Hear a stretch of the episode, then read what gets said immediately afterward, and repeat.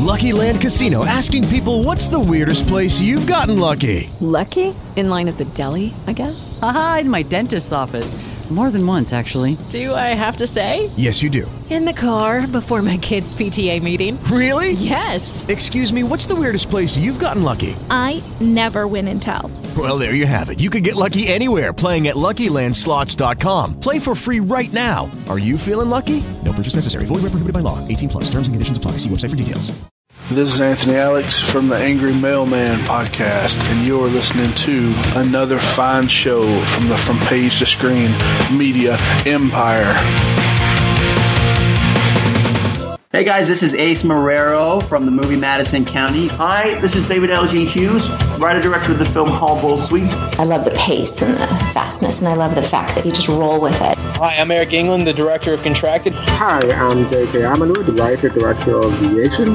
Hi, I'm Brando Benetton, director of Nightfire. My name is Nathan Whitehead, and I wrote the music for Beyond Skyline. Hi, this is James Kellen Brusak, the writer, director, and producer. Hi, this is Ben Lloyd Holmes from the film The Expedition. This is Dominic Burns, the director of Allies.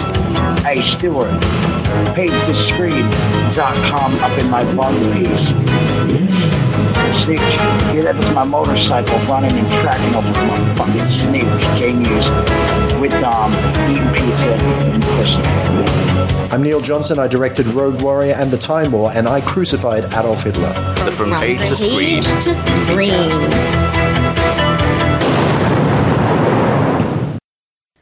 Hello. Bonjour, Mr. Dyer. How are you? I'm very good. How are you? I'm doing all right. That is about as much French as I know. I probably know a little bit more, but, you know, I don't want to confuse people. Oh, yeah. I am doing okay, thank you very much. I'm still trying to slow down time because I'm not back at work till the 1st of May. Doing okay, not too bad. Yeah. I went out the other day. That's a good way to remind yourself why you don't go out, really. Well, as long as you didn't take a trip down to Harrods, I've seen the photos again. No, I didn't go to Harrods. I did go to Chester Zoo, which Chester Zoo itself is amazing.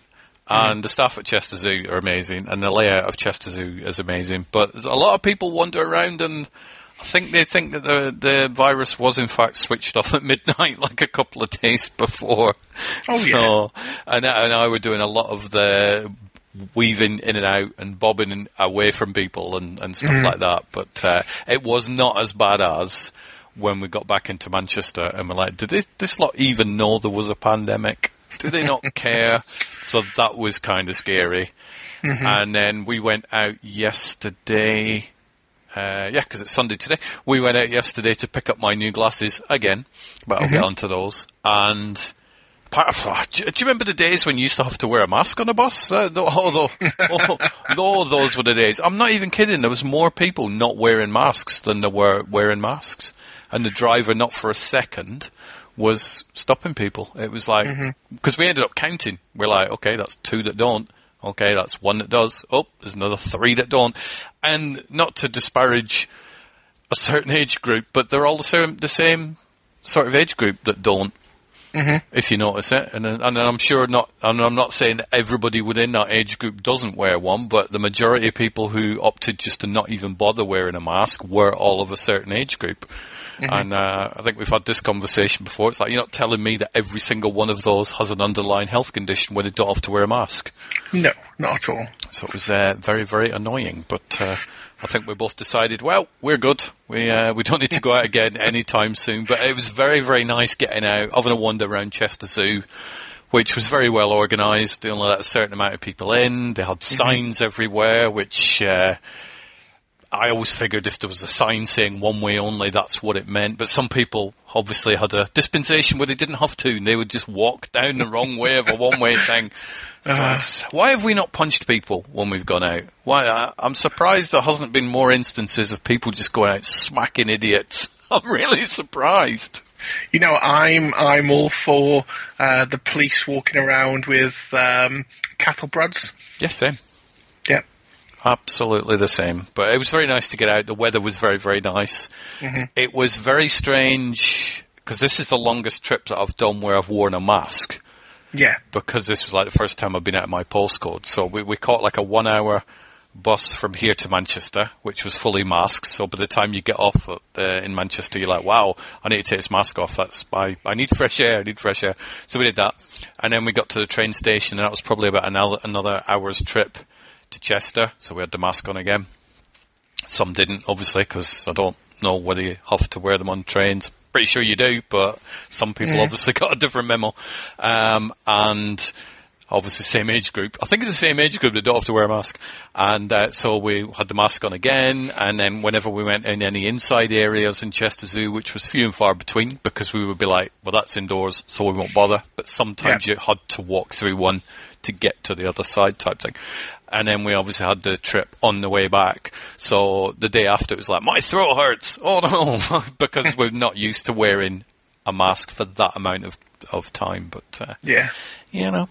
It was all right. It was nice to get out. We were very exhausted by the time we got back in because we were out for a whole 10 hours. That was a long day. We walked and everything. It was very strange. Our poor old legs were kind of dead when we got back in, but it was nice to get out.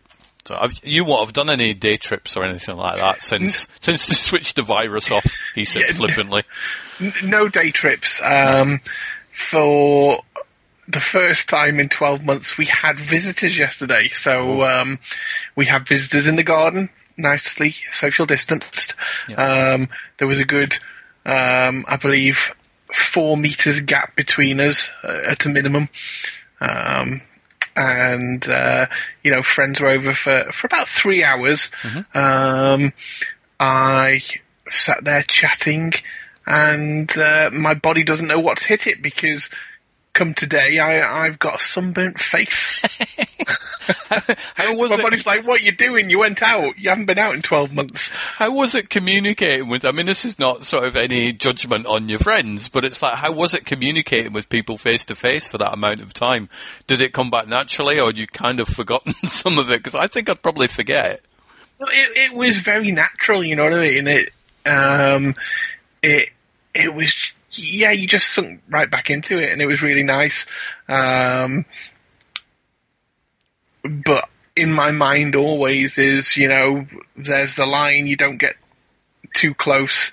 You know, you got Addy playing, and, you know, you'd be like, just watch where you're going, Addy. That's what I found at Chester Zoo. I was saying this to Annette. I said, it's not so much the adults, because you can tell when an adult's been an idiot, but it's like, it's the toddlers. Mm-hmm. And I was talking younger than Addie's age, because you could say to Addie, don't do that, don't do this, and she would know exactly what you're on about. But there's lots of toddlers running around, and they don't know, and they don't care. So you'll be walking down some path, some toddler will head right for you, literally like, quick, jump in the line enclosure, there's a child going to get near us. So that was one of the major downsides, I think, about going out, out, was that the toddlers don't know, and it still freaks me out. I do not understand the logic where kids don't wear masks. I'm not talking toddlers, but you know, like children, like Addie's age. I'll use Addie as an example, and obviously we've not actually met for like 2 years or something now? Who knows? Yeah. A few decades. But you'll see parents. I really want to witness one of these conversations where it's like you'll see parents who are wearing a mask, and then their child, who looks like anywhere between 8 years old and 12 years old, isn't wearing a mask. And I really want to witness a conversation where the kid's like, Mom, Dad, why are you wearing a mask? Or is this virus that could kill us all? Oh, why am I not wearing one? Oh, don't worry about it. You'll be fine. Really? See, as a child, I would be thinking, are my parents trying to get rid of me? Is that one thing? Because I know how viruses work, and they do not check for ages. I really want to witness that conversation. It's odd. It's one of those things, it's this thing where, you know, if the law states that an adult must wear a mask, but children don't have to, you know, then, you know, it's interesting to see what the parents do, you know what I mean? That there's, you know, me and Nicole, and we've been out kind of once into the world since lockdown happened, and that was for Kane's memorial on funeral day. Yeah. Obviously, you know, with COVID, we couldn't actually go to the funeral because there's a limit on the amount of people who could be there. So his wife and kids held like this little memorial on the beach in Colwyn Bay, and said a few words. They let off a few balloons, and yeah, we went to that. Me, Nicole and Addy all had masks on, even though we were nowhere near anybody, because that's the joy of a beach. There's lots of space. Yes. Yeah. So, it wasn't well, we stayed 2 meters away. We were kind of 10 meters away. Yeah. But yeah, we'd still got masks on. Yeah. And even though Addy technically doesn't have to, she had one on. I don't understand the logic of my child's not wearing one because legally they don't. It's like, it's your child. For God's sake, you don't want your child to stay alive. It really baffles my mind. So I legally don't have to, though. There's no law that says your child can't run in front of traffic. Well, it might be, but I don't know of one. But guess what? You're not going to tell your child, oh, don't worry about it, it's fine, there's no law saying you can't run in front of that bus to try and get to the other side. It just baffled. This whole... we don't have to, or you don't have to if. Yeah. If it's for this reason, you don't have to. If it's for that. It's like, you could get sick and get really, really ill. And you might not die, because not everybody dies, but people get really ill. Mm. And I don't get why people are okay with being really, really ill. And just, human beings have always baffled my brain anyway, but this past 12 months have just really baffled my brain. I walked past the beer garden this morning because there's one on the way into town, and we always cross right over to the other side rather than just walk past it. And it's just packed. It's packed. There's no masks. There was some woman in there with a pram and let a baby in it. And you're like, why? I don't understand how good. And the best thing I've ever heard anybody sum up about this whole pandemic was Anthony Alex, when he said, if you really believe there's a virus and you're okay to take it off to have a drink or have food, how much do you really want that food or drink if you're willing to die? And it's like, it's probably one of the best phrases. If I take anything away from the past 12 months, it'll be Anthony Alex's phrase, because it makes perfect sense. It's just, human beings are just weird. It's crazy, and like you're talking about kids and COVID and all that. I saw the stats that one of an MP was talking about on the 5th of April. This was, and according to the Office for National Statistics, 43,000 children are now living in the UK suffering from long COVID. Really? 43,000. And yet nowhere is that on the news. Oh, no. I mean, it probably is, because you've obviously read that quote, but I mean, not like the mainstream news. This is not like breaking news, this happens. They're just like, oh, you don't have to wear one, you'll be all right. Well, what she'd done is she posted a letter this MP was writing, because at the time the government was on about... all the high schools, easing the restrictions of kids wearing masks. Yeah. And, with these stats, she was writing a letter saying, I think you should reconsider. Yeah. But yeah, it's crazy when you look at it, 43,000 suffering from long COVID. You don't know how long it's going to last. No. You don't know what the effect is on later life. Well, especially when, and the thing is, I understand the don't use vaccines on children. I understand the logic behind that, because, our bodies aren't developing other than arthritis and sore limbs, but our bodies are pretty much as developed as they're going to be. The children's aren't, and it's a case of maybe they don't want to use something that is kind of untested, as much as it can be tested, on younger children whose bodies are developing. I kind of understand that logic, but it just, it baffles me. I don't, I have lost any, not that I ever worked out the human species, but any sort of leeway that I've got, or headway. It's like, I think I've worked them out. Yeah, I've not worked them out anymore. No. It's very, very strange. But my day out at Chester Zoo was very, very nice. The weather was nice. We're very, very tired. I think it cost us about 100 quid in total, but it was kind of nice to get out and see some different scenery rather than let's go to the shop and buy some eggs and have egg sandwiches. So we're just going to go out for a walk or something next week or later on this week. But yeah, that was my sort of adventure. My glasses... adventure has finally come to an end. Oh, good. I went not blurry anymore. No, because they managed to do it the way that I wanted, which was amazing. So the science that they must have used, because I went. Well, yeah, just like wasn't that like kind of a fluke, you know, 1 in a million that you could get glasses like that? It was 1 in however many millions, but yet for the past 30 years, every pair of glasses I've had have always been this 1 in several million long shot, and they're all fine. So I went in and said, "Look, I've got an appointment." It's not for 20 minutes, but to be fair, I'm only here to pick a pair of glasses up, so if she can fit me in, it's great. So I went in, and she sat me down. She went, right, it might look a little bit strange through the glasses when you put them on. I'm like, can I ask why? I thought, here we go again. And she went, oh, it's just because it's a different prescription. So I'm like, oh, okay. And I explained what would happen. I said, oh, I think I ended up with bifocals, whatever. She, no. What it was is the focal point had been. I'm like, yeah, we've had that story. And so I put them on, looked up, looked down, looked left, looked right. Brilliant. Everything's perfect. Thank you. Bye. And I just left. I'm like, I'm all good. So, yeah, the glasses are at home. So I will be wearing those very, very soon. So Lovely. It's just a fiasco. 3 bus trips in, and it should have been like 2, so but all done, so I can tick the glasses fiasco off my list. So other than that, how's your week been? Busy. I've been kind of back in my old groove, doing lots of work. My back still isn't playing ball with me, so I'm still on higher doses of medication, which makes me, you know, more tired than usual. So early nights, lots of resting, kind of struggling through the day at the day job, but I've made it, and here I am. You've made it. I think this year has taken, it's over a year now, so do we need to start saying over a year? I think that since pandemic day one, I think our bodies have taken a bit of a beating when it comes to health. I know for a fact mine has. It's like, oh my God, my enthusiasm ran away. I've not been able to find it. I have to sort of kickstart it now and again.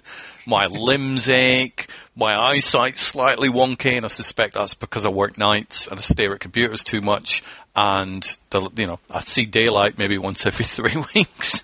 I'm like a crappy old vampire. Things like that, and obviously the diet and all sorts. It's like, oh my God, I need to just restart, get some exercise, actually. What's this more exercise crap? Get some exercise. I nearly died walking around the zoo for 3 hours. How's that even? Doesn't make any sense. We left the house. We walked to the bus stop, which is about 3 minutes away. We sat down on a bus for an hour. We walked 15 minutes to the train station. We sat on the train for an hour. We walked around the zoo for like 3-4 hours maximum, and then reversed the trip. And our legs, you'd think we'd done like a marathon or something. It was crazy. We're exhausted. Makes no sense whatsoever. My physio once told me that your body is fit for what it knows and what it does. So if we've been sitting around for the last 12 months, then that's what it's fit for. My body's obviously fit for watching lots of movies, playing lots of video games, not making movies, because is that ever going to happen again? Who knows? I'm still waiting for a catch-up, so I might as well just copy and paste this segment and just put it in each episode. Yes, I'm still waiting for a catch-up, still waiting for a script read-through. I've done some more rewriting, and I will keep you updated. There we go. I can just put that segment in the next 3 or 4 podcasts. But yeah, I think our bodies are just, I don't know. I'm getting really bored with being stuck in the house thing now, but I'm not that bored that I'm going to put myself in the world of the incubator. I'm quite good. I'll stick at home. Well, I've got a new thing.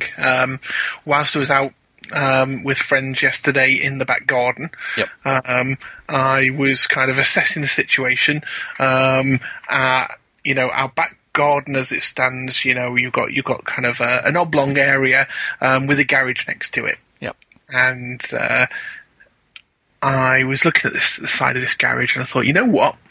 The wood on this garage would be really easy to screw in a few hooks, and then I can put my projector screen up. Oh, wow, yep.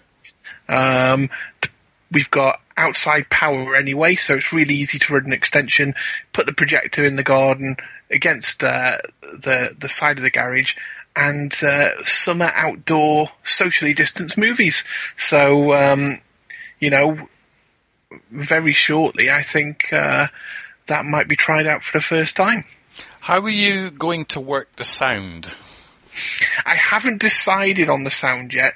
It's either just stick it on and everybody can listen to it. Okay. Or get headphones for everyone. Yeah. I think I'd probably go with the headphones initially, and then if some of your neighbours go, what's that you're watching? Just go watching this. Oh, I want to watch that. Not a problem. Let me just unplug that and then do it that way. Yeah. And then obviously you'll have to abide by the 11 o'clock rule as well, won't you? Because you don't want somebody looking out the back window and seeing Basic Instinct or whatever going off at like half midnight going, oh my God, it's Aunt Sharon. Yes, Aunt Sharon's the night. You recognise her. That sort of thing. But no, it'd be fun. It'd be like a drive-in theatre where you don't need a car. Exactly. So, have you watched any movies on your projector this week? We have. Mm-hmm. We sat down and watched Ride Along. I like that. I haven't seen the second one, but I love the first one. You know, Addie's at this age where, you know, she knows swear words and everything like that. So, you know, a comedy like Ride Along, there isn't, you know, we've got no problem with her watching it. No. She knows that, you know, these things are said on movies, but they're not to be repeated.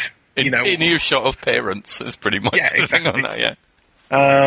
You know, and all three of us were laughing out loud watching that movie. I'd never actually seen the first one. I've seen the second one before, but never seen the first one. So, you know, it was new to all of us, and we thoroughly enjoyed it. I would also recommend Barbershop, the Ice Cube series, and because they're a similar, you know, it's not going to be swearing left, right, and centre like some of the Ice Cube films, but the Barbershop films are very, very funny. So I would recommend those. And what's the other ones? Is Are We There Yet? And Are We Done Yet? Those two, they look quite good as well. Yeah, they are good. But so obviously with the swearing thing, you're not ready to sit Addy down and go, right, let me introduce you to the film Goodfellas. No. You know, Scarface. Things, you know, where I look at it and go, you know what? I know what's going to be in that. That'll be all right. And then there's others that you go, yeah, you know, I'll save that for a few years. So come on, Addy, we're going to sit down and watch this film. It's called Saw. You don't want to do that. Not at all. What do you think?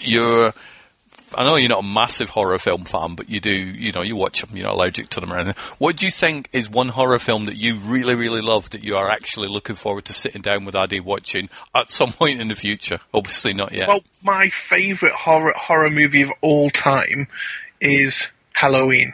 Yeah. You know, and I love the Halloween series as a whole, you know, the remakes, the originals, just I love them all. So, you know, there's Halloween that I'd really like to sit down and watch with her. I also want to watch The Walking Dead with her, and, you know, I know it's not... Yeah, you know, it is horror. Yeah. Definitely. Yeah. It's definitely horror. Yeah. There's no sort of, I wonder if it is. It's definitely horror. Yeah.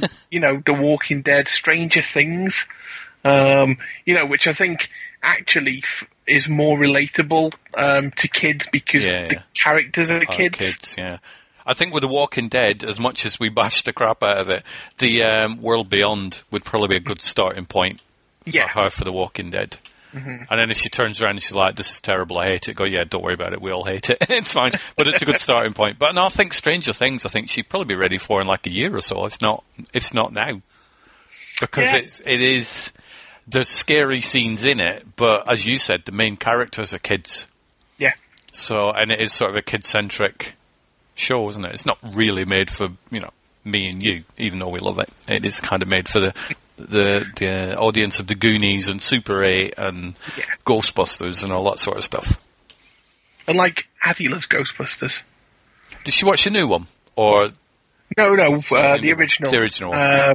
Yep. She, we were flicking through Amazon Prime the other day, and she saw, I think it was on there, she saw the Ghostbusters 2 logo, and she's like, I want to watch that. So that might be coming up in the near future. It's like, Addy, you don't really. Yeah, we all thought we wanted to watch Ghostbusters 2, and then we watched it and realised we didn't really want to watch it in the first place. But talking about Ghostbusters, have you seen the latest trailer for the new Ghostbusters with the mini Stay Puffed? No, the last Ghostbusters trailer I saw was when it was originally going to come out, which was like last year, I think. So I haven't seen the new one yet. Is it a drastically different trailer? Yeah, well, obviously the original trailer that we've seen so far is the Ecto-1 kind of in storage.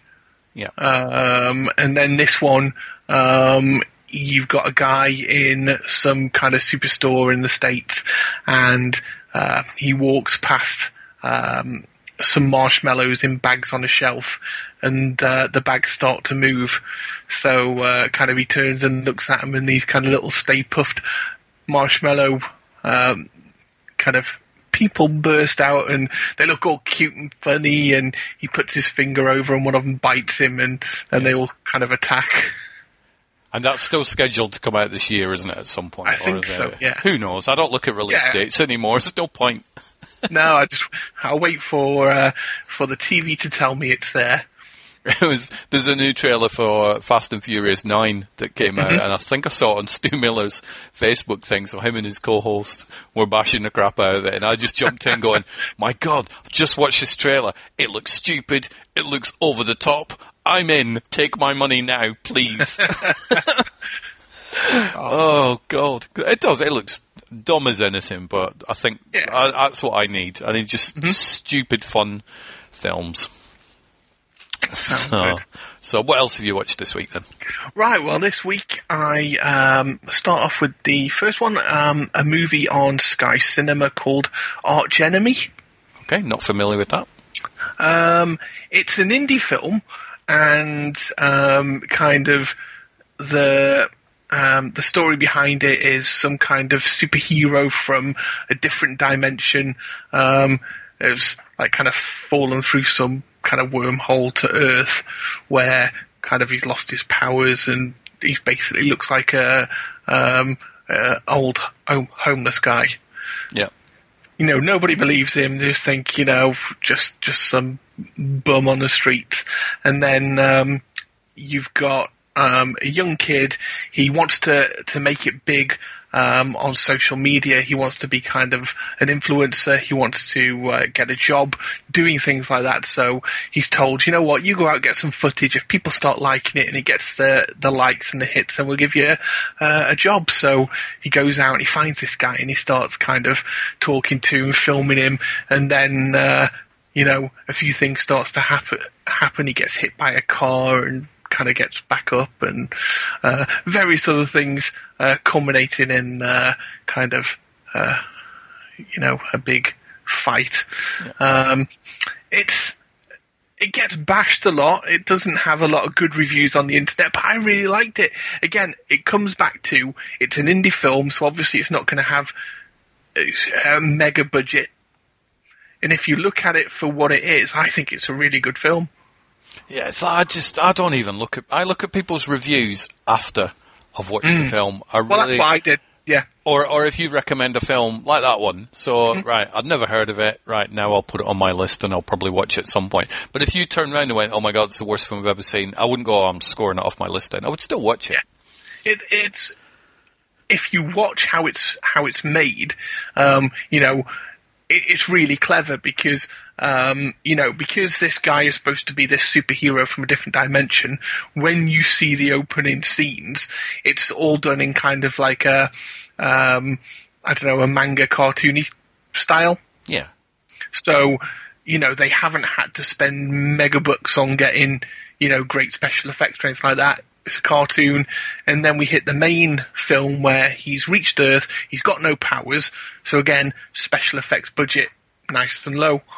You know, it's done very cleverly. They've worked within the means that they had, the budget they had, and I think it's a good film. Well, I will probably add that to my list as well. I've still got that Melissa McCarthy, Viola Davis film to watch, Thunder Force, which we sat down and watched the trailer for that. I was laughing my head off. So it's definitely, it's a case of scheduling. I was hoping to try and watch that in time for this podcast. But I did watch a film that you did recommend to me, and I have watched it, and it's got the weirdest title ever. And I sat down the other day and watched The Peanut Butter Falcon. Oh, which was fantastic film. As predicted, it was amazing. It was, I just totally loved it. It was the ending. It was like, oh no, and I'm like, there's no way that they're going for the ending that I thought they were, and I was quite happy that I was right. But yeah, it was a great film. Really good film. I'm glad you liked it. You know, you know that I'm really getting into the level with films at the moment where I've got a little list appearing of films that I'm thinking, you know what, I'm going to buy these at some point. When I've got a bit of spare cash, I'm actually going to invest, put some money back into the pockets of the people who made it, because there are some cracking films out there. Well, there are, and it's like, you know, I'll still rent stuff off Amazon Play and stuff. We sat and watched something the other night called The Darkness, which was one of the Jason Blum sort of horror things starring Kevin Bacon, which was actually a really good film. And I told Annette, I said, I can't find this film on any streaming platform. I said, but I can rent it for £3.49 on Amazon. She said, no, don't rent it. It might be terrible. I'm like, look, we spent more than that on a bag of chips about 4 hours ago, and they're long gone. Those chips are not in existence anymore. They're gone. And we watched the film, and it was really good. So, you know, I don't mind renting films now and again. I don't want to do it all the time, because you paid. How much did you pay for Godzilla v Kong? I think is it £15, £16, something like that? Yeah, which is fine. Now and again, when a big major film comes out, but you're not going to do that every week. Not at all. Right. What's the new premium rental that's come out? There's certain films that I am waiting for and really can't wait to see. Godzilla v Kong was one of them. We've got, what is it? The end of May, A Quiet Place Part 2. I'm really looking forward to that film. So there's a few films that I'm quite happily to pay money out for, but when you look at the kind of the last 12 months, you know, I think I've rented, well, actually, I try and not rent. If I'm going to pay money, I usually buy outright, so I've still got it to watch whenever I want. So I've probably bought maybe 2 movies in the last 12 months and then rented Godzilla v Kong.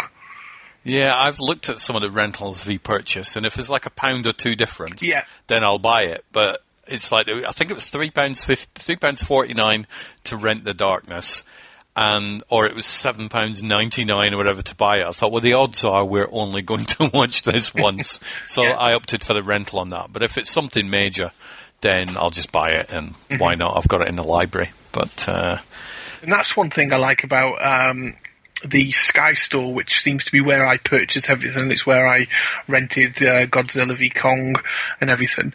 You know, I'll go on there and was it the Tom and Jerry, Charlie and the Chocolate Factory? Maybe. And you go on there, and it's right. Rental price is this. You know, digital price is this, and then digital plus DVD, and the digital plus DVD could be like 50p more. I'm like, I'll have that one. We were talking about renting or buying the Harry Potter movies, because we don't have any of them. They're not on any streaming platforms or anything. So we were chatting about them, because Annette's just about to finish yet again the Lego Harry Potter games for like the 4th time complete run. It's like, oh my God, woman. So she's downstairs currently playing the second one of that. And then we were both saying, we haven't seen the films for ages. And I haven't seen the films, a lot of them, since they were first released. So it's nearly 20 years, probably about 15 years since I've seen all the Harry Potter films. And I thought, well, do you know what? I'll look and see how much it is for a Blu-ray set. We'll buy them. And it's like 40 quid. And you go, well, I suppose 40 quid for 8 Blu-rays isn't that bad. But considering we're probably only going to watch them once, I don't really want to spend 40 quid to watch a bunch of films that we've both seen before just to watch once. So I thought, right, let's have a look and see how much they are on digital. They're the same price. Yeah. They're the same price to watch on digital, which you physically don't even own them. So you paid 40 quid, you own nothing. You can come round, watch them in the garden with us. We've got them all on Blu-ray. We bought them years ago. But we've only ever watched the first, I think, 3 or 4 movies because it got to a certain point and Addy was like, no, it's too scary. Yeah. Once you get past like number 4, I think 3 or 4, it starts to get a bit darker. However, now she's older, we could probably revisit them and kind of continue through. But we bought the Blu-ray set where it was all of the Harry Potter movies, and then it was the Fantastic Beasts movie as well. And that was before the second Fantastic Beast came out, so I'm one short, I think. Yeah. But, so we've put on hiatus the Harry Potter watch through. Because I don't mind spending money for films, but it's like 40 quid for a once watch. Yeah, I'm all right. It can wait. I'm sure they will pop up on TV or drop onto Amazon or Netflix or something, Apple TV or whatever. Who knows? But we did watch. What did we watch? What have we watched?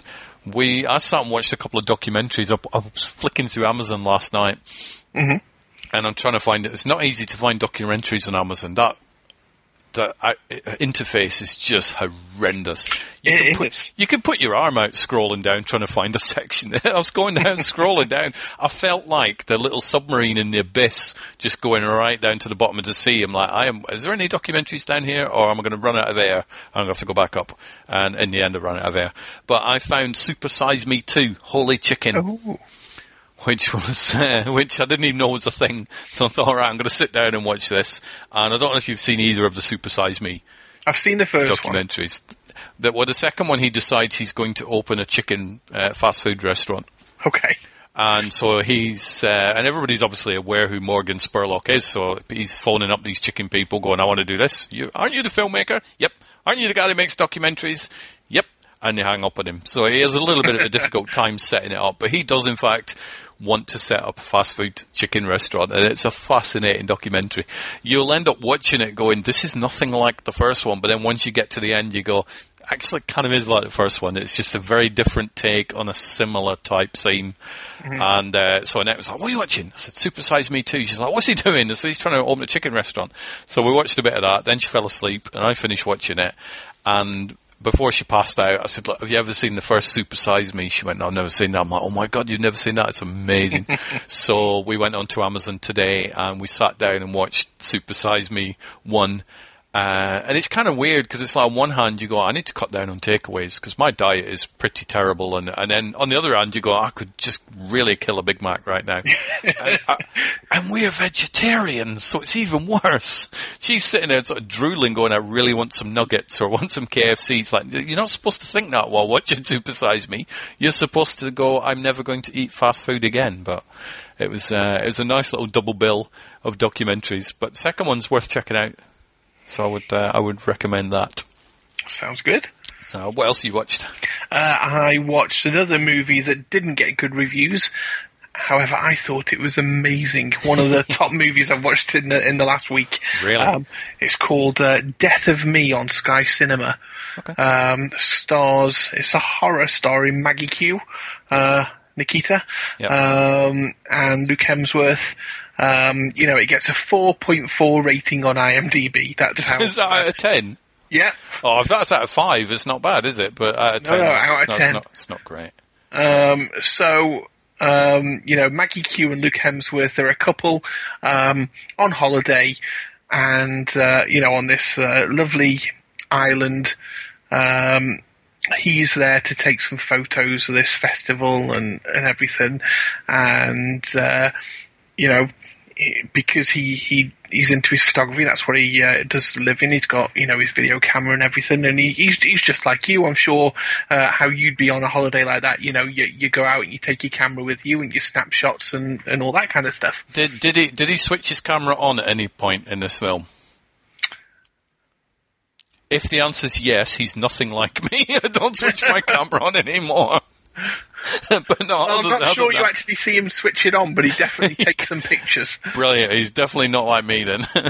No. But anyway, carry on. So, they go out for an evening, as you do on holiday, and they wake up the next morning and the apartment where they're staying in, there's blood on the walls, it's trashed, and they've got no idea what's happened the night before. Oops. But he switches on his video camera and he's got about 3 or 4 hours of footage. Oh. So they put it on the TV and start watching, and the night unfolds, and then things get, a bit strange and creepy. I can't say any more, but fantastic film. If you like horrors and thrillers, I would definitely say give Death of Me a go. Well, I am sold on that film, so I've written it down and I'll get that watched at some point. It's not like I'm going to be watching Harry Potter movies, so there you go. I technically did rewatch. We moved on to the next King Kong movie. We watched Kong Skull Island on the projector, which was great and a big ton of fun. And I'd forgotten just how many monsters were actually in that movie. It's like big creepy things and spiders and all sorts of stuff. So now when we move on to the next Kong movie, so it's Godzilla, King of the Monsters, isn't it, I think, which probably doesn't have Kong in it, but who knows.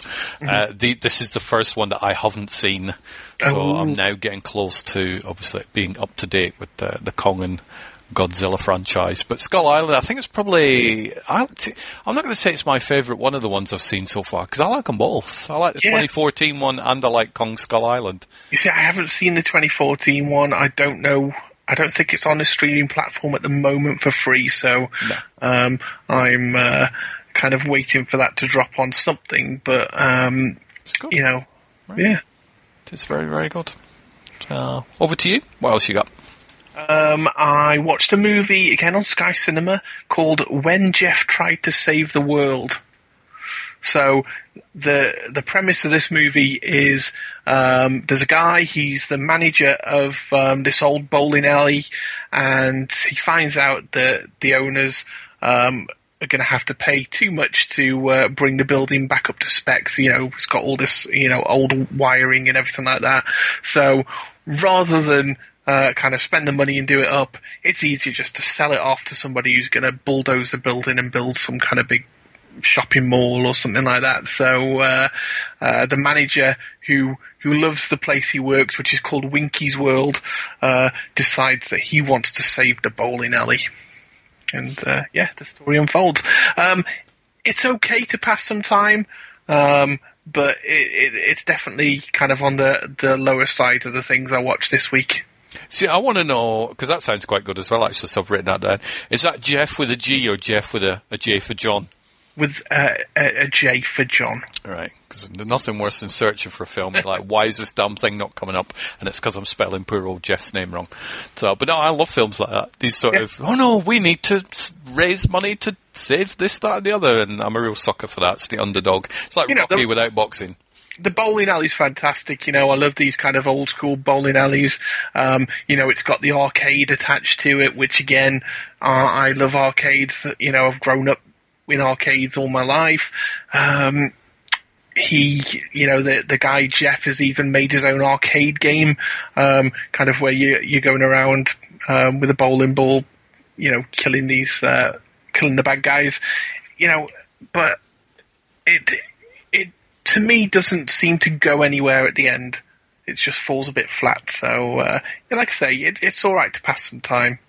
So where do you get these? I mean, obviously you get them from the streaming platforms, but it's like what makes you stop on something like Death of Me or When Jeff Tried to Save the World? Because neither of these, I'd never heard of either of them. So it's not like, that film's out. Wow, let's watch it. I want to know what makes you pick these... obscure. I'm not going to go at you for it because they look really good. I'm just curious to know how you choose the films you choose. For me, I am one of these people, and it's sad to say that I probably spend more time scrolling through kind of the guides, these streaming platforms, looking for something to watch than actually watching the films themselves. I can easily spend an hour scrolling through looking for films. I bet Nicole loves you then. Well, that's why she's in a different room watching, whatever she watches. And it'd be putting a contract out on me if I spend more than 10 minutes trying to find a film. So with Death of Me, Maggie Q stole it for me. I'm a big Nikita fan. Yeah. So, you know, I know she's a great actress, so, you know, that was one for me that I wanted to check out. When Jeff Tried to Save the World, you know, it was a bit different, you know, some bowling alley, some guys trying to save it. Yeah, go on, let's give it a go. You know, I like things with, you know, some kind of unique feel to them, so that's why I chose that. See, I tend to go for the obscure indie films because I know nothing about them beforehand. Yeah. It's like, you know, I'm really excited about watching Top Gun Maverick and Fast and the Furious 9 and John Wick 4 and all this sort of stuff.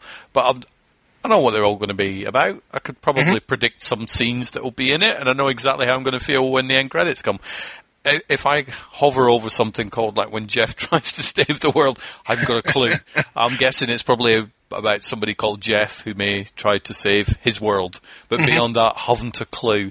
And I think a lot of indie films are like that. It's like I remember the title, I know nothing about it. I was listening to a podcast this week, the Bind Torture horror podcast that I've mentioned before, and they did a review. Generally, they'll do a review at the beginning, and then they'll cover all the news and stuff afterwards.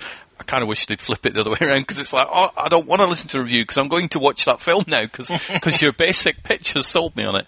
And they were doing one about a film called Storm Warning, which they gave the basic pitch of the film, and it's an Australian horror film, and it sounds really good. So to like fast forward past their review, and I'll then go back and, you know, listen to that review once I've watched the film, and I'm sold. I don't know, I can't remember who's in it. I can't remember the name of the director. I can just remember the basic picture of the film, and it's like, right, that's enough. I want to go watch it. And then when I sit down and watch Storm Warning, which they highly recommend, is I'll be surprised, and it will make my evening. So that's a nice sneaky shout out for the Bind Torture Horror podcast. So thank you, Chris and Luke.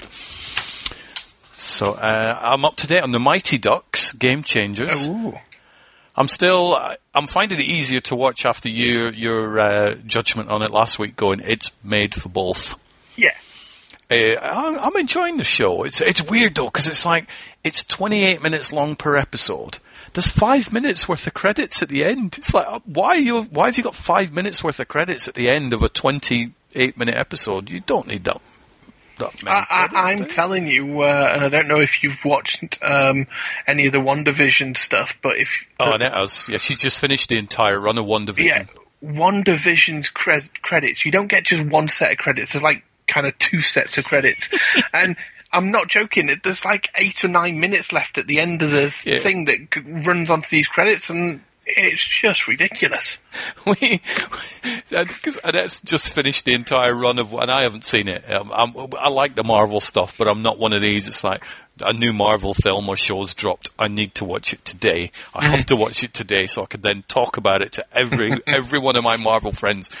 It can sit there for 6 months. It's good. I'll watch it at some point. There's no rush. And if it gets spoiled, it gets spoiled. I'm fine. But Annette decided we picked up this. TV magazine, sort of, but it was about 10 quid, so it's one of these special edition ones that they did. Yeah. And it was a streaming guide. And it's like 300 and something TV shows on all the different streaming platforms, and it was a good looking magazine, so pictures and all that sort of stuff in it. So I picked that up for her, and she's now going through this, and I'll give this a go, I'll give that a go, and I'll give this a go. And that's where she watched It's a Sin, and then recommended it to me, and I hammered through that and watched it, loved it. And her next one was WandaVision. She said, are you going to watch that? I went, I'll probably watch it at some point, but I'm in no rush. I've got plenty of films to watch. And I'm watching all the Death Wish films. I'm good. I'm on current movies.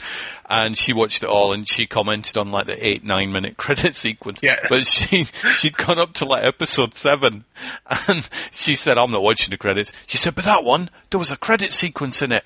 It was like a mid-cut, and I'm like, you do realise they were probably in every single one. She's like, oh, shit. So she's now going to have to go back and watch the end credits of all the episodes just to see what all these end credit sequences were.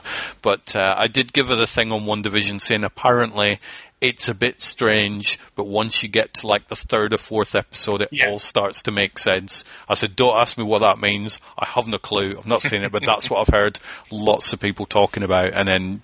you know, she stuck with it, and a big old thumbs up to WandaVision. She really liked it. So, but no, I would recommend Mighty Ducks: The Game Changers. It's fun, it's stupid, it's massively juvenile, and there's 4 episodes out in a minute. Mm-hmm. Now, the next thing I've watched, I'm hoping you've watched as well. If not, it might be worth saving. Okay. It's something that you mentioned last week, which was Twist. I've watched half of it. Have I run out of time? Oh. I'm really enjoying it, though. I'm definitely. I like the spin on it. Mm-hmm. I like the play on the character names. I love the casting. Mm-hmm. I haven't yet seen Noel Clarke in it, so that's obviously you'll know roughly where he probably comes into it. But I've not seen him yet. I'm enjoying it. Are you able to talk about it without spoiling it? Yeah, again, I'm like you, many of the same comments, really enjoying it. I love seeing Noel Clarke because, big Bulletproof fan and Jason Mazza. And it's really weird seeing them, actually, because part of me kind of watches their scenes and thinks this is just Bulletproof with them undercover. Just waiting for characters. Just waiting for Ashley Walters to show up with a gun. Exactly. Yeah. No, I'm not joking. You'll see what I mean. I think it really feels that way. But yeah, I kind of really, really enjoyed it, and it's got such an amazing cast list. Yeah, I was watching the credits at the beginning. I'm like, yep, and all these names are recognised, and I cannot get over how much Rafe Law. Looks like his dad. It's like, oh my god, it's Jude Law's kid. Obviously, it is Jude Law's kid, but he looks like Jude when he was younger. So, but no, it's got an amazing cast in it. Yeah, it's really good. But I'm enjoying that. But yeah, really enjoyed that film. They've taken Oliver and really kind of brought it up to date, and Yeah, it doesn't feel out of place, does it? Sometimes when you bring these old classic stories into the modern day, it feels like they've just sort of hammered it in with a sledgehammer. Yeah. This one doesn't. It just, it's, when they're using the character names, it puts a smile on your face. Like, oh yeah, that's who that character is. It's, I'm impressed. And it is just a movie, isn't it? It's not a series. Yeah, just a movie. I thought it were. Yeah. But no, that's one of those that, had I not been busy going to zoos and starting at the end, it's very high up on my list to watch. Mm-hmm. So, yep. What else? Go on me. Okay. The next one, again, is one of my top movies for the week. It's on Netflix, and it's called Love and Monsters. Yeah, this is also going to be very high up on my list as well. Have you seen it? I haven't seen it, but I'm aware of it, and I've heard other people that have watched it, and they've highly recommended it, so it's now like, right, that's now on my list. I'm actually going to start making a list, an actual list of, right, this is what I need to watch this week, and I don't know how many films to put on. Do you think 2? 2's probably a reasonable amount, so I'm going to go for 2. But yeah, this movie, it's... a love story played out in a post-apocalyptic world where giant kind of mutated animals kind of are rulers, and humans have been forced into kind of bunkers and shelters and anywhere else that they can take cover. It's a really, really good movie. It's kind of a really good twist on the post-apocalyptic theme as well, because you expect zombies and and that kind of thing. You don't expect kind of giant monsters, that could be living in the same world as Kong. What sort of certificate is it, do you think? I can't remember. Is it one you would sit down with Addie to watch, or is it a little bit too old for her? I actually watched it and thought I could easily sit down and watch it with Addie. It's no worse than kind of your, Kong Skull Island and that kind of stuff. Brilliant. So yeah, I just thoroughly enjoyed it. It's PG-13, by the way. Okay. Yeah. It was really different, like I say, fresh take on kind of a genre that I love. So, watch it. I think I'd seen filmmaker Mick Garris tweet out about that, saying he'd watched it and he really likes it. And pretty much any time he recommends a horror film, it's like, well, you kind of make them. So I'm going to take your recommendation. And I think that's why I initially put it on my list. But then as you look through social media and filter out all the venom-spitting arseholes that seem to live on Twitter, you do see the film fans going, yes, check this one out and watch it that way. So... well, I ticked a film off my list that I've been trying to watch for ages, and Camp X-Ray from 2014, starring is it Kristen Stewart or Kirsten Stewart? I can never remember which one. Is it? I think it's Kristen. I think it's Kristen Stewart, but you know, the Twilight one. Yeah. And a lot of people bash her and go, "Oh God, she was in Twilight." Yes, like 20 years ago. Get a grip. Yeah. And she plays a soldier who strikes a friendship up with a detainee. I nearly called him a prisoner, but apparently in Guantanamo Bay, they do not call them prisoners, in Guantanamo Bay, and it's a very sort of intimate film in that it's a lowish budget film. It's all set within a couple of rooms, but she's amazing in it. So anybody that's like, oh, she's a terrible actress, you've watched the wrong films. Watch Camp X-Ray. I'd heard over the years that this was one of her best films, and so far I think they're right. It's really good. It's funny you mention it, because I'm not joking. It is the next one on my watch list. Is it? On Prime, yeah. I go through, when I'm actually looking for the movie to watch, I'll go through and I'll go, that one looks all right, so I'll add that to the list. Press the green button, add it to the list. And this Camp X-Ray is the next one on my list. Yeah, so, it's really good. Mm-hmm. It's not an addy film. No. But no, it was I was hoping it would be good, and I'm happy to report it was as good as I hoped and thought it would be. So good. So that was very, very good. Another film that I watched, which was just fucking bonkers, was I think I watched it a couple of weeks back, and it's one of the Jason Blum produced films that we're working our way through, and it's called Area 51. Okay, and that's just sounds like my thing. It's kind of like it's my thing as well, and we both watched it and we agreed that that we enjoyed the film, but it's not plausible at all. It's about two friends that sort of bring somebody else along, and they go, "Do you know what? Let's break into Area 51." Yeah, no chance. See, you say no chance, but these people, they've done research for like a week. They've looked on YouTube and they found videos, and they know this old guy's got blueprints for the base, so not a problem. So they go down to Groom Lake with some wire. They do. No, you've obviously seen this. They do. They go down to Groom Lake. They wait for all the security to just go out the way. They sneak past all the pressure pads and stuff. They get the wire cutters out. I'm not even kidding. They cut a hole in the fence, sneak into Area 51 and go hunting for aliens.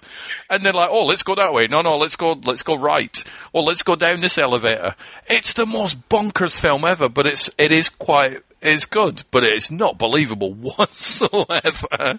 You summed up brilliant. Let's go to Groom Lake with some wire cuts. That is exactly what they do.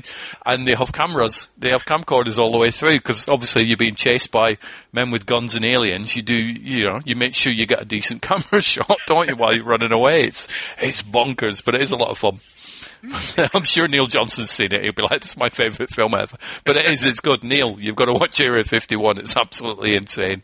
But, I don't think it's going to make our favourite Jason Blum produced movies, but it was definitely one of the most memorable ones we've seen for a while. So there you go. Next one on my list is on Amazon Prime, and it's a movie called Prepper. Okay. You do well at these films that I've never, ever heard of. I like it. You've got a guy that's a high school teacher, and he's going about his daily life, and he keeps seeing these news articles and news items on the TV about the Ebola outbreak. And he comes around to thinking, you know what, if Ebola somehow made its way to America, things could be bad, and it might be worth trying to kind of prepare for it now so we're not caught off guard. So he talks to his wife, and, they start small. They go out, they buy, a few bottles of bottled water. Yeah. Then They look at other things they can buy, and it kind of skyrockets to the point where, you know, they go to a gun shop and they're looking for guns. He talks to his students about the whole Ebola thing, saying, look, I'm not trying to scare you. I want you just to think about it and think about what you would do. And, yeah, it's about kind of his and his wife coming into the world of prepping for if Ebola ever hits the US, and at one point in the movie it does. And things go on from there. It's an okay movie. It's, you know, the movie is fine. The only thing I've got against it is, you know, I've watched shows on prepping, and this guy does it all wrong. So it's much like Area 51. It's you know, plausible. From a prepping point of view, it's completely wrong and not believable whatsoever. But as a film, it's not too bad. Ebola is a scary virus disease, whatever it is. It's like, I remember reading the book, The Hot Zone, years and years ago. It's before Outbreak, the film came out, and it's like, oh my God, this is the scariest disease ever. Could you imagine what it'd be like now if they replaced COVID with Ebola? I'm pretty sure people would not be sitting in a beer garden without a mask. They would be liquefying their own kid body, probably are anyway if they're starting to be a garden, but scary disease. Yeah. So, and this Prepper, it's a narrative film, or it's a reality type show? No, it's a kind of a narrative brilliant film. I will check that out then, because I love all the stuff about Ebola. So what else did I watch? I watched a really old film from 1973. I shouldn't really say really old, because that film's younger than I am. Day of the Jackal. Okay. Which is about it's about an assassin, codenamed Jackal, and he is sort of tasked with the mission of killing Charles de Gaulle, the French president. Ooh. And it's a British film, great film. It was remade years and years later, starring Bruce Willis and featuring Jack Black. But this is the original one, starring Edward Fox, or as I like to call him, Michael York, because I got his name wrong. And it's like, who's that? And I'm like, that's Michael York. And then the credits came up. It's like, oh, guess it's actually Edward Fox. So, you know, you never see them in the same room twice. So I've seen the remake, but I have never seen the original.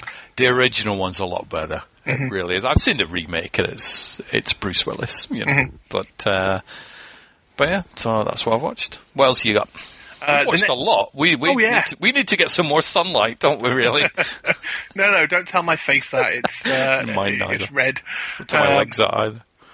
The next one I thought was an absolutely amazing film. I hope you've seen it. It's a film called Man Down. Shia LaBeouf? No, I have not.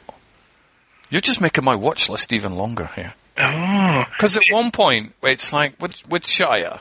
He was a good actor when he started, and then he went through that sort of dickhead phase, didn't he? When he just like popped up in the news wearing paper bags on his hat and paper bags on his head, and he would just watch his own movies for like 40. You're like, you know what? You've just lost your mind, Shia. I have no interest in watching any of your films. And then he did that silly fan film called Indiana Jones and the Kingdom of the Crystal Skull, which nobody really bothers about, and everybody hated him for that. But now He's gone back into, right, I'm a really good actor, I make good choices, and I'm in really good films, and I'm only just catching up on that with the help of you and the recommendation for the Peanut Butter Falcon and Pieces of a Woman, which he's really, really good in, and I'm guessing Man Down will probably be another film that I add to that list as well.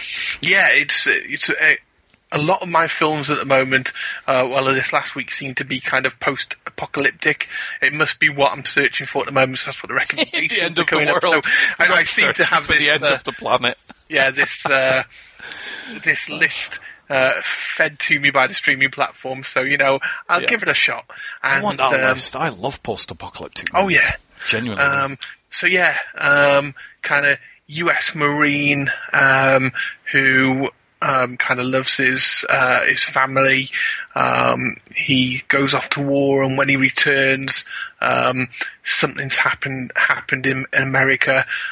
So him and kind of his best friend who was there with him on the war kind of go in search of his son. But cracking film, absolutely cracking.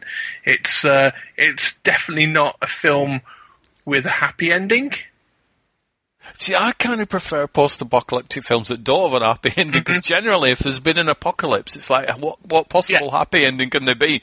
Oh, that was close. The apocalypse has now reversed itself. It's not, no. But, you know, for me, absolutely fantastic. Can't praise it enough. Well, that's like, I think that's 4 films that I've got added to my list. So I always go on this podcast. For one more. Well, I always think I'll go on this podcast and I'll just get all the films that I've watched off my list, and then it makes life easier and there's less films to talk about. No, it doesn't seem to be working like that. I just come on and gather more recommendations. Well, that's what happens with me. You know, I'd never heard of Twist until last week, and then off I went, and what a cracking film. That is half the fun of these shows, isn't it? So, well, I introduced Annette to the 1980 John Carpenter classic, The Fog, which she had never, ever seen, so we sat and watched that on the projector, because I had a 4K sort of Blu-ray issue of that. We didn't watch it in 4K because the projectors aren't 4K, but it was still a pretty good restoration of it and whatnot. So she thoroughly liked it. I thoroughly liked it. Yep. Nothing much more to be said about The Fog, other than it's very creepy, and please, for the love of God, do not watch the Tom Welling remake. Apparently it's one of the worst films ever made. So there you go. Well, the next one on my list, another one from Amazon Prime, called Take Shelter. Oh, I've seen this. Yeah, I've seen this. This is Michael Shannon, isn't it? Yeah. Yes. So, you know, a guy with these kind of post-apocalyptic visions, and you know, what do I do with this kind of these visions given to me, these nightmares? Do I think they're going to come true, or do I just brush them off? And well, he obviously doesn't brush them off. He doesn't. But I keep seeing that on the thumbnails, and I'm thinking, I know I've seen it, but I'm really tempted to watch it again. If you like films like that, there's 2 that I'm going to recommend. There's one called Midnight Special, which has also got Michael Shannon in it. Okay. And then there is a film that's very similar to Take Shelter, but it's got Steve Carell in the main role, and it's called something like Seeking a Friend to the End of the World, or something like that. And that is so good. That's very similar to Take Shelter, but I think it's a little bit better than Take Shelter, which was still a great film. Cool. They're on my list. What else have I got? I sat down and we watched one of the new Arrow Blu-rays that I got, one of the I think it's like 14 titles I added to my collection last week. We watched Creepshow 2 from 1987, which was just three short stories, sort of based on Stephen King's stories, screenplays by George A. Romero. Very, very dated. And it was like, it's not a very good transfer, this is it? I'm like, no, it's not really, because it's, I think it was a straight-to-video thing in 1987, but it was all right. It's just fun Creepshow. Yeah. But if you want Creepshow, watch the ones on Shudder.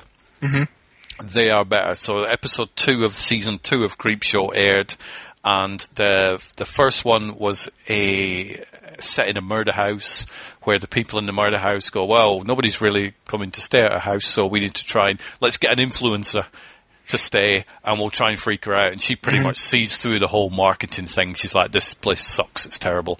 And then things happen and so on.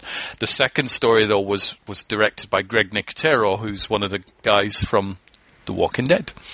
And it stars Eugene from The Walking Dead as this sort of bug exterminator guy who comes in to just exterminate cockroaches and stuff like that. So it's kind of weird seeing him in a different role, because you expect him to come in and talk in the mannerisms that he normally does, but it's like, whoa, he's talking like normally. He's talking like we all talk, but less.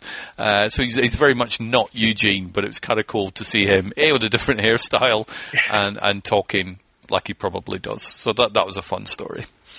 Well, speaking of The Walking Dead, briefly, I'm going to jump straight back to Love and Monsters. I forgot to mention that partway through that, Michael Rooker kind of pops up, and you know, I was double taking the screen. I'm going, great, this is great, you know, I can't think of, you know, well, I can. There's a few people I wouldn't mind spending the apocalypse with. He's one of them. So, you know, that was a really nice kind of surprise. It was my favourite Michael Rooker story is when I was sitting down in Manchester chatting to the Soska sisters, their very first film was called Dead Hooker in a Trunk, which to the day is just, it's an amazing film title. It's like, I love it. I know what it's about, I think, because you're probably going to have a dead hooker in a trunk. And I love these sort of weird film titles like that. It's great. And they sort of said to me, they said, oh, we really want to do a film with Michael Rooker called Dead Rooker in a Trunk. now they sort of just, they flippantly made this mistake of just telling me this like 2 years ago. So it's every now and again I will tweet them and say, how's Dead Rooker? And that film will happen at some point. So, they've not blocked me yet, so we're doing quite well. But that's one of their plans because they know Michael Rooker, and I think they've actually pitched it to him. Like, we really want to do this with Dead Rooker in a Trunk. So, I'd watch that. I'd watch that as well. Yeah, me too. The last movie on my list is one I'm sure you've seen before, The Island. I haven't seen it for a long time. I really want to watch it again. I love that. Scarlett Johansson, Ewan McGregor. I'd never seen it. Really? It's just like Logan's Run, though, isn't it, really? Yeah. To be fair. You're like, I'm sure this is like Logan's Run. Yes, it is.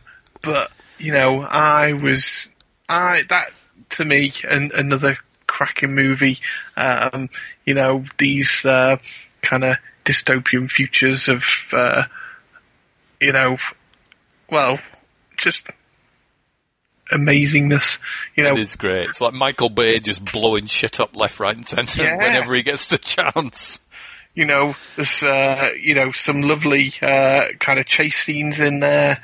You know, flying bikes and all the likes. Now, did you notice in that lots of Microsoft banners and Xbox banners and stuff like that, or were you not aware of them? I wasn't aware of them. If you end up watching that film again, few things that I did see, it was like kind of that's blatant advertising, but I can't remember seeing the Microsoft stuff. There's a lot of Microsoft Xbox product, and there's a lot of product placement in that, and because they were running out of money for the film, they were like, "Oh my god!" and the studio were like, "We're not giving you any more money. You've spent a stupid amount of money." So that's why Michael Bay went to all these different companies like, "We really need some money. We'll stick your product anywhere you want in the film," and that's why there's so much blatant product placement in that, because it's like, we really need the cash, we will whore our movie screen time out to you, just please pay us so we can blow some more shit up. But no, I love that film. It is kind of like a remake of Logan's Run, though, but it's great. Well, next time Michael needs some money, maybe you should drop us an email. We'll throw in a couple of quid, you know, £2.50 pack of crisps. I'll throw him like 10-20 quid and just put my aging Mimi poster in the background going, here's the film that's still waiting to come out. Oh, God almighty. Absolutely crazy. You got anything on your list? I have not got any more movies on my list. I think I'm up to date with that. Music-wise, I've been listening to the new album that I bought, Anorex, which is the Bind Torture Cast, so shout out to Chris. I've been listening to that a lot on very loud headphones. So it's like, I end up sending him an email saying, I love this music. At some point, me and you need to have a conversation about your music being used in a film. And so at some point, that conversation will happen. But I am loving his EPs. They're available on Bandcamp. You don't have to pay anything, but please chuck some money in, for God's sake. The guy spends, I think he worked out that for every minute of music, it takes him about an hour to put together. Wow. Because he'd mentioned that on his recent episode, because he was talking about the EPs and stuff, and somebody had asked him that question. And considering like each EP is about 50 minutes or whatever, so it's more like an LP, really, isn't it? That's a lot of hours that he spends in, so just chuck some money in there. But no, I'm really loving the music. I did listen to it through my iPod without headphones, and that's probably the equivalent of watching Jurassic Park on your phone compared to watching it at the cinema or on a projector. So if you do listen to his music, put some big old headphones on and turn the volume up and treat your ears to some cool music. So I've been listening to a lot of that. I am now into the very final chapter of Chasing the Light by Oliver Stone. Makes me sad, because I'm really, really enjoyed that book. That's why I've been reading it really, really slowly, because I don't want to finish it. He's just finished shooting Platoon. And the book ends when he wins the Oscar for Platoon, so I know that I've not got that long to. So hopefully, by the time I've finished reading it, he'll have written the second volume. It's not a few months. Be fine. It's not a problem. Guys, come on, Oliver. He's an Oscar-winning writer. He's an Oscar-winning writer. Can't be that hard, can it? Really? But get on it. What have you been doing in lockdown? Exactly. Watching me tweeting at him, I think, probably. So I've got that to read. My signed Seth Rogen book will probably be here next month, cool. Which I'd already pre-ordered. I did have a look on the Waterstone section, but there's nothing really that's leapt out in a minute. I do need to check the W.H. Smith one, though. Mm-hmm. But there's nothing really on that. But yeah, it's all quite. I finished Halo 2 tonight, so I'm quite happy about that. So that's my second Xbox game completed on my Xbox Series S. Did you manage to unbox the one that you've got? It's unboxed, and I agree, it's smaller than I thought it would be. It's well tiny, isn't it? You're like, what? Where's the rest of it? The only thing is, because we were setting it up for Addy, it wasn't as simple as it could have been, to the point at the moment there's still more work to be done. The trouble we're having is because it links to a Microsoft account, obviously, she's got a Microsoft account that's a child's account. Right. She uses apps like Discord to talk to her friends, and the Xbox comes with Discord built in. We think, fantastic, we'll just sign into her account. Yeah. Job's done. Oh, no, if you've got a child account, you can't access that. You can't have Discord, even though it's built into the Xbox. And we spent hours trying to change settings, and every time we went to it, it was just, sorry, not available, child account. Oh. And literally, it's locked many kind of the features out of the system, all of kind of the add-ons, so you can't link the Steam store to it, which she's got a Steam account. It's really disappointing, and from that point of view, because you'd think there should be some kind of parental override. Yes, they can do this, blah, blah, blah. But you haven't found one so far? No, and the internet is pretty poor for any kind of advice. You look at the Microsoft knowledge base and it's like, this can't be happening. Oh, well, have you tried switching it on and off? Come on. You need to ask the Twitterverse. The Twitterverse is very, very good at answering questions, so do shout out Twitter and they will hopefully. Okay. So if you put together a nice little tweet, tag me in on it. Mm-hmm. I will retweet it because I have got a stupid amount of wonderful smart gamers on my timeline, and hopefully they'll be able to work that out. So basically, sounds good. Basically, you need to work out how to put a child's account on a new Xbox and make it fully accessible. Yeah, onto I don't know if you've done it yourself. You've got the all the kind of third-party things that you can link it to. So you've got Steam on there. There's the Discord for the chat. I think there's Facebook and a few others. And literally that whole section you just cannot access. Okay. Well, hopefully, do ask Twitter because they usually come back with pretty good answers for everything. So that will be good. But I've not really used. I've got a Steam account, but I don't tend to use it. I really should link it, because if it can be linked and I can play my Steam games through there, that would be great. Discord, the only time I ever use that is when I'm chatting with the guys from the Golden Globus podcast, which I did yesterday. They use that as their podcasting recording app of choice. So film-wise this week, I've watched Death Wish 4, Death Wish 3, Death Wish 5, and then Death Wish 4 again, because the podcast we were doing was Death Wish 4. So I watched the fourth one, and I'm like, I want to watch the third one again. So I watched the third one. So I've not seen the fifth one for a while. So I watched the fifth one. And then probably about 4 hours before the podcast, I thought, I can't remember what happened in which film. I've got them all confused. I'm going to make myself look like a right idiot on this podcast. So I rewatched number 4 again. And then we sat down last night and we just recorded like a 2.5 hour podcast all about Death Wish 4. I have a blast recorded with those guys. I think they're great. So this is my second podcast this weekend.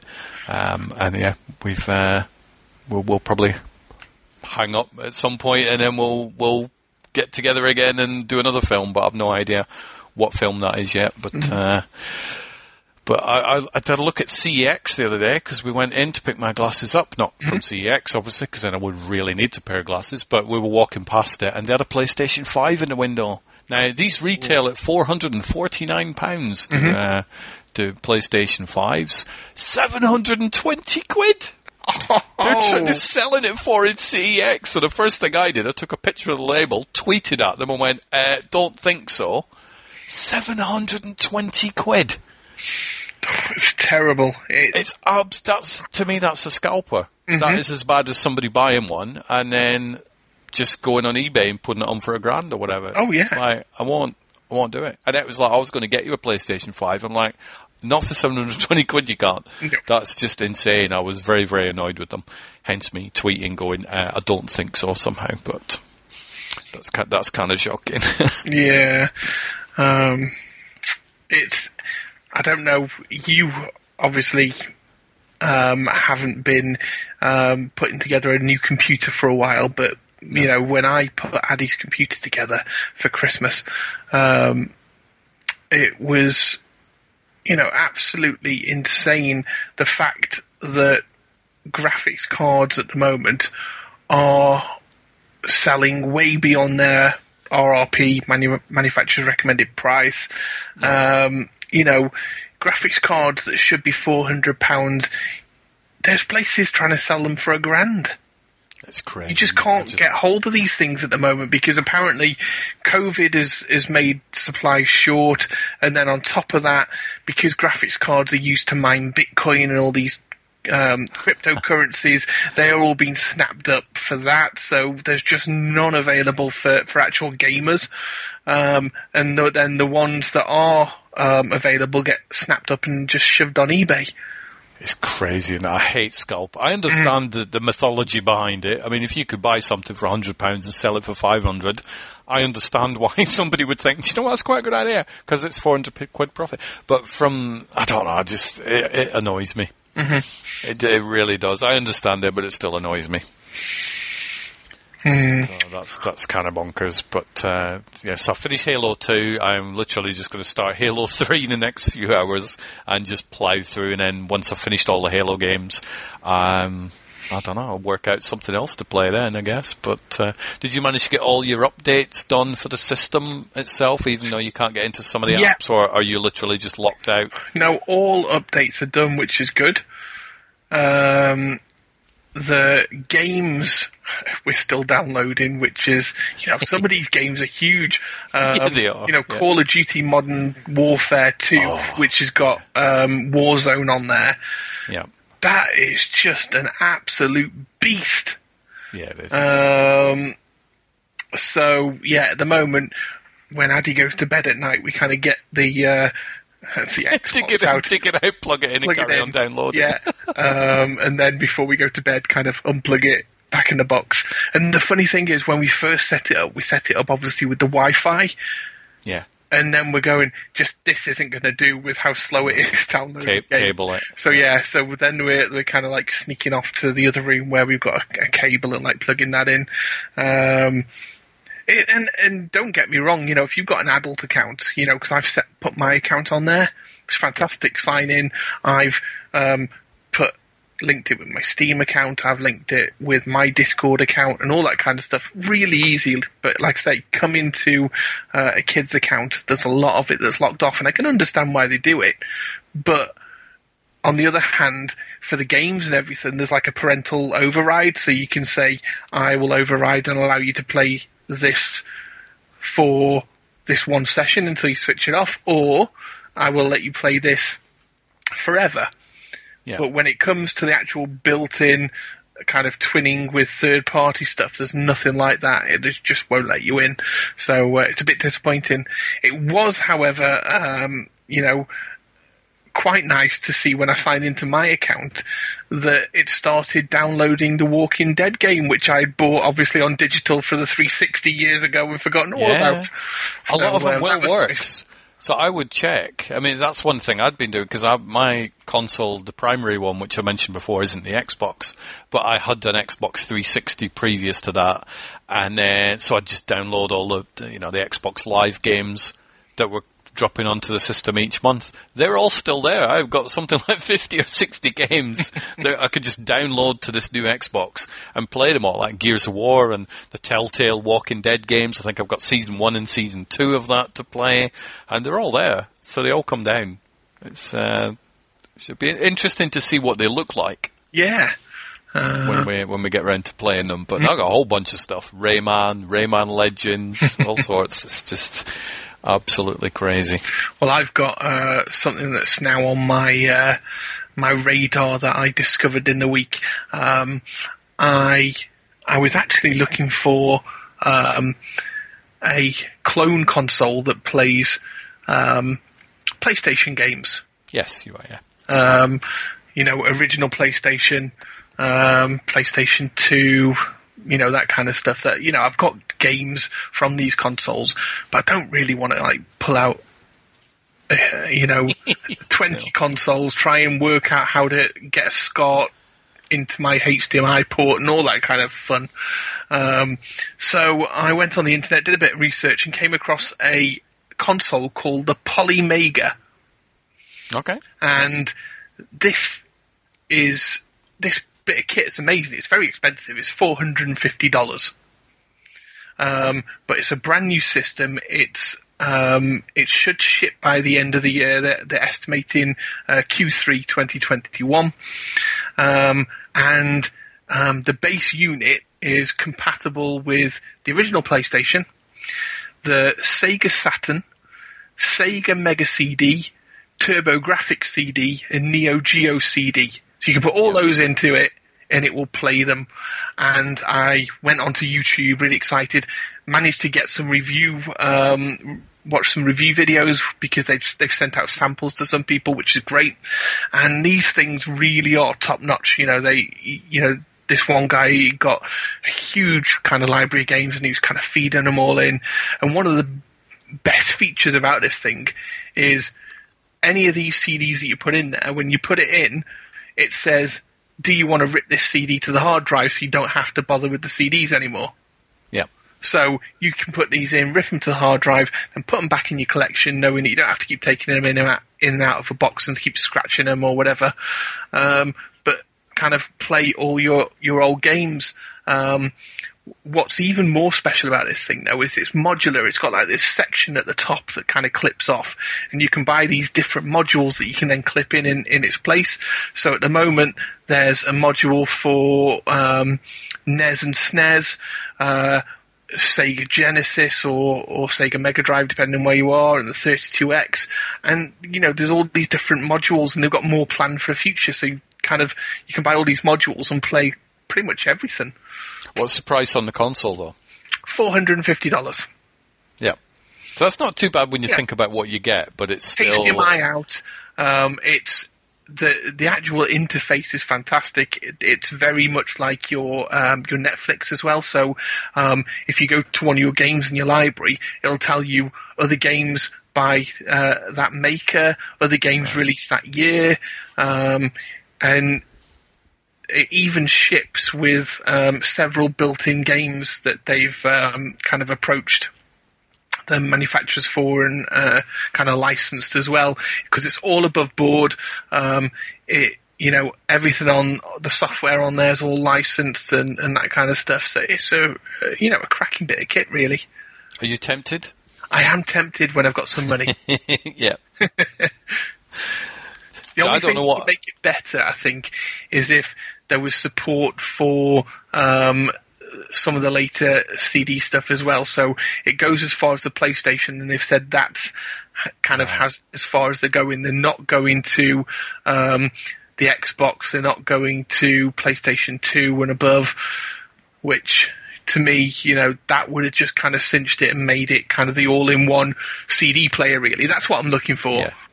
Yeah, an all-in-one. Yeah. Because, PS2 and PS3 would have been great, wouldn't it? Yeah. And then Xbox 360. But to be fair, let's say an Xbox 360, you can pick them up for like 40 quid now in CX. They are dirt cheap. But it's just yet another power pack of kicking around, isn't it? The Xbox Series X, if you pick one of those up, like you say, that most of the stuff is backward compatible, which is impressive. Yeah. But yeah, the fact that you can, you know, play your PlayStation games or, like I say, your Sega Mega CD. I remember having one of those as a kid, you know, in beautiful HDMI.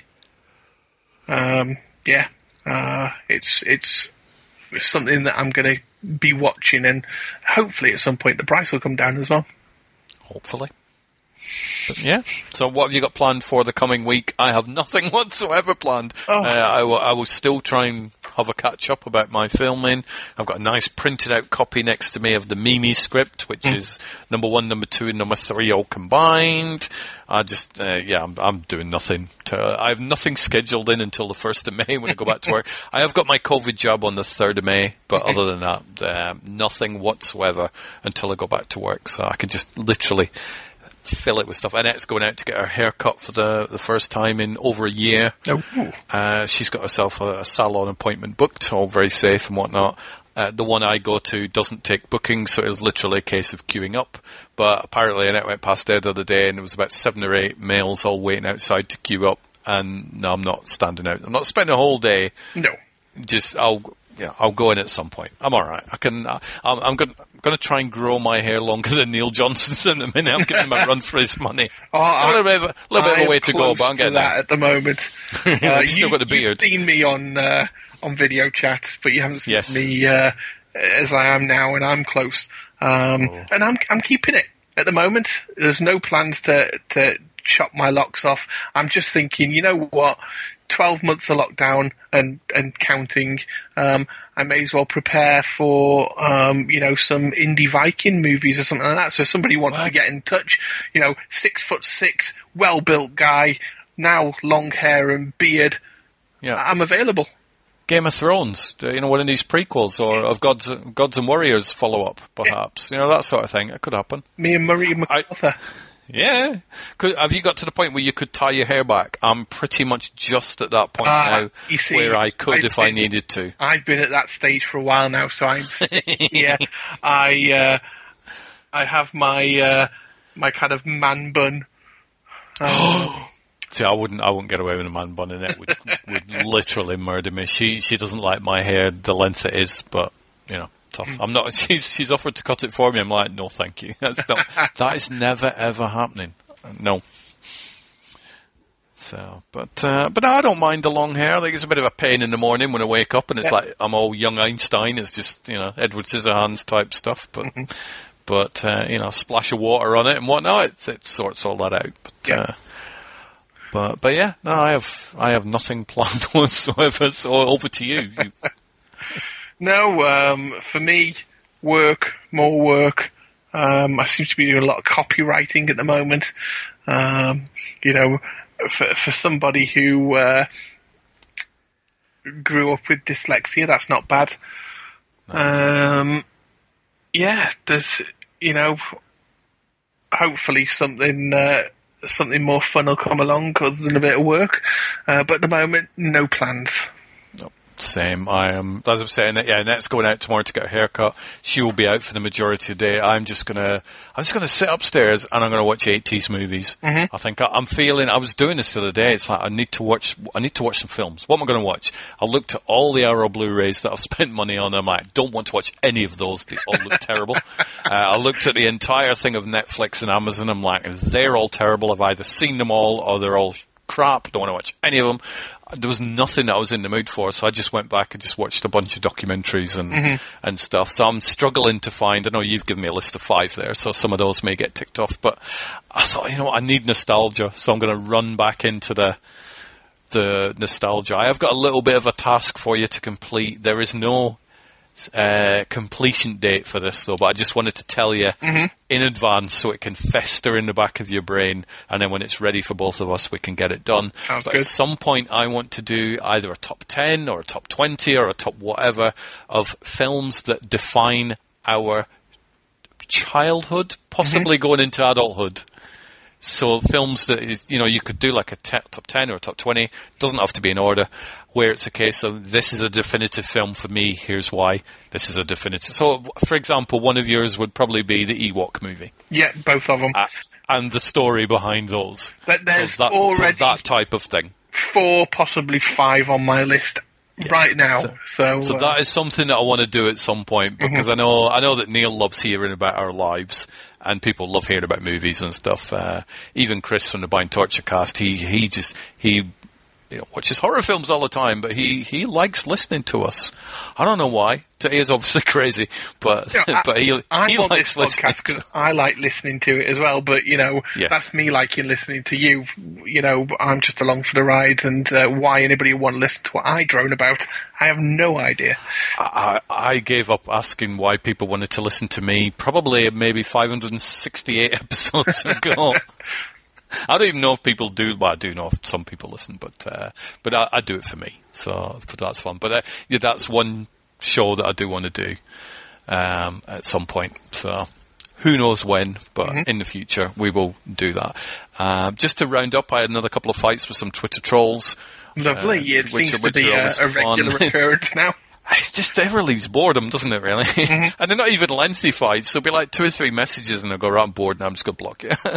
And it was Prince Philip's funeral on Saturday. Yeah. And I don't know whether you watched any of the TV coverage of that. I did. I didn't sit glued to it, but I watched it. After the event, because during the event, that's when we got friends over. So, but I did watch it after, and I thought it was very moving. You know what I mean? It was. And I have to applaud really the Queen, because, in all honesty, she didn't have to sit there on her own.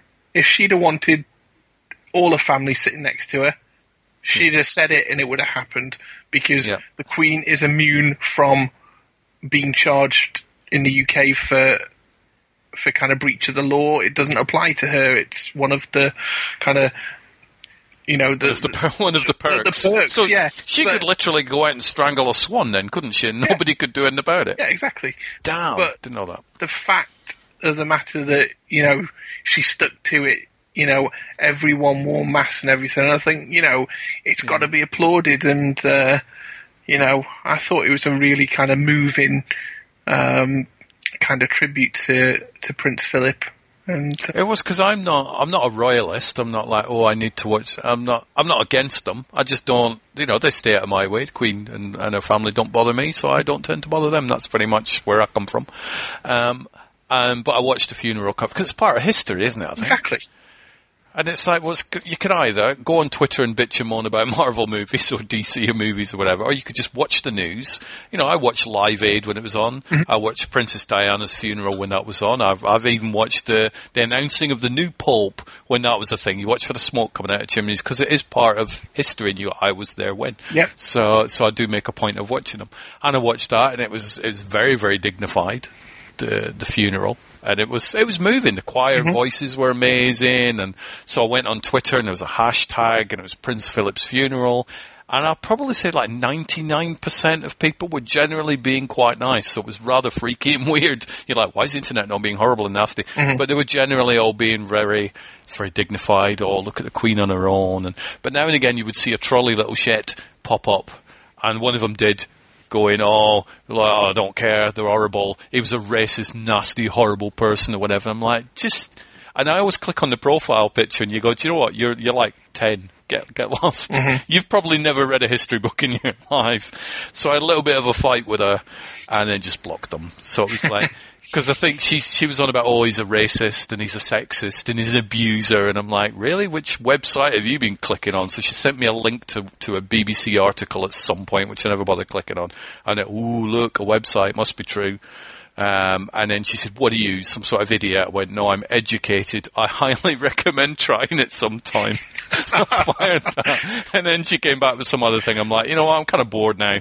So I just got rid of you and muted. And then I was on Facebook, and somebody was on there, and I'm quite good friends with this person, and they just made some sort of snotty-arse comment. I thought, well, I'm not going to unfollow them, because that'll make it awkward in the future. So I just muted them for 30 days. I'm like, you know what? I don't need to. Just take a day off. It's somebody's funeral, for God's sake. I know. Stop being a horrible little rat. When you look at, it, unless these people are absolutely vile, nasty people. Yeah. There is nothing that they could do really that should mean that you say, hi, you know, they deserved it, or, you know, just have a bit of respect. I think the one thing that hit me is I saw, because I'm going to say the phrase popular, but the popular image of the day seemed to be the Queen sitting on her own. Mm-hmm. And generally people were like, oh my God, that's heartbreaking. Why is her family not next to her? And, oh, this is terrible. And they were generally really upset that this 90-odd-year-old woman was sitting on her own and she's just lost her husband. So they were being quite nice with that. And then I think it was when they were all leaving the abbey or the church, whatever it was, and then there was a shot of Charles. I'm not a massive Prince Charles fan, but, you know, he stays out of my way, I stay out of his. And I just looked at his face and it just summed up the whole day. And it was a case of, you're there burying your husband or father or granddad or whatever. You're one of the most famous families on the planet. There's TV cameras staring at you remotely from a distance. And you've got thousands of people all sitting in their respective homes, all tweeting and Facebooking about you. Yeah. I can't even imagine what that's like. No. That's horrific. Because it should be one of the most private moments. And people are going, Riles don't need to be private. Well, they're still human beings. Well, most of them anyway. They're sort of, they're still human beings that should be able to go through that day. Yeah. And then, you know, people bitching and moaning about the Queen and stuff. You think, that poor woman's lost her husband of 73 years. Yeah. She's now got to go home and he's not there. It's like, Jesus, trolls, take a day off. Very annoying. Yeah. So that was my trolley experience. Just slap them. Yeah. They're a nuisance. But other than that, I've had a very, very good weekend. Very, very restful. I've got several more days of rest ahead. Good. Because there's no sign of me doing any filming yet. And I'm going to take this list of 5 films and write it in a nice proper list and then hopefully watch some of those before we resume next. That sounds good. So that is very good. But thank you very much for taking the time out, Rob. Always much a pleasure. Appreciated as always. We shall probably have a catch up over the next day or so anyway. Sounds good. But you enjoy the rest of your night. Thank you. You too. And take care. You too. Look it up. Goodbye. Bye.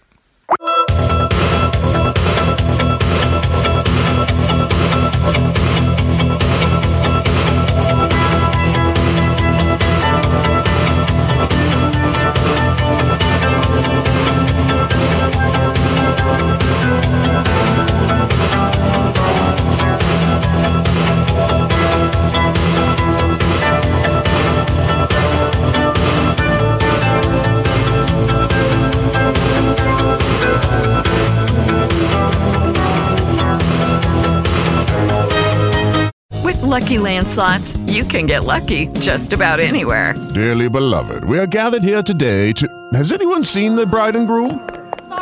Sorry, we're here. We were getting lucky in the limo and we lost track of time. No, Lucky Land Casino, with cash prizes that add up quicker than a guest registry. In that case, I pronounce you lucky. Play for free at LuckyLandSlots.com. Daily bonuses are waiting. No purchase necessary. Void where prohibited by law. 18+. Terms and conditions apply. See website for details.